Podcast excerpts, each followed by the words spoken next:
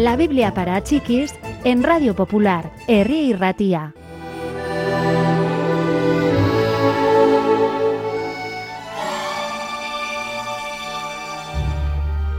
Alrededor del templo en que nació Jesús apareció una nueva estrella en el cielo nocturno. Unos magos de Oriente la vieron y se emocionaron.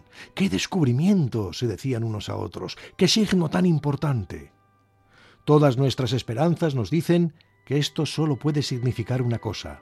Ha nacido un rey en el pueblo judío. Y tiene que ser un gran rey para que su venida sea indicada de forma tan espectacular en lo alto del cielo. Los magos partieron para encontrar al rey recién nacido.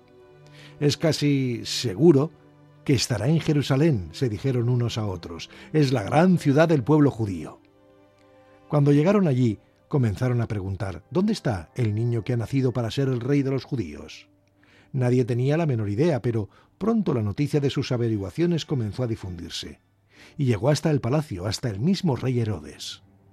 Este reunió a los sacerdotes y maestros que lo aconsejaban en cuestiones religiosas. Todos esos comentarios sobre un rey y sobre un signo en el cielo, dijo, me pregunto si estarán relacionados con lo que dicen las escrituras sobre un rey, un Mesías. ¿Nos dicen algo útil las escrituras como por ejemplo dónde nacerá? Ciertamente lo dicen, fue la respuesta. Escucha lo que dice el profeta Miqueas. Belén, de ti saldrá un jefe que guiará a mi pueblo. Excelente, dijo Herodes, y llamó a uno de sus oficiales. Quiero encontrarme en secreto con esos magos, dijo.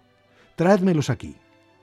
En un encuentro secreto a altas horas de la noche, Herodes les dijo que fuesen a Belén. Está muy bien que hombres sabios y eruditos como vosotros encuentren a ese niño prodigioso, dijo en tono lisonjero, pero también yo necesito saber algo sobre él.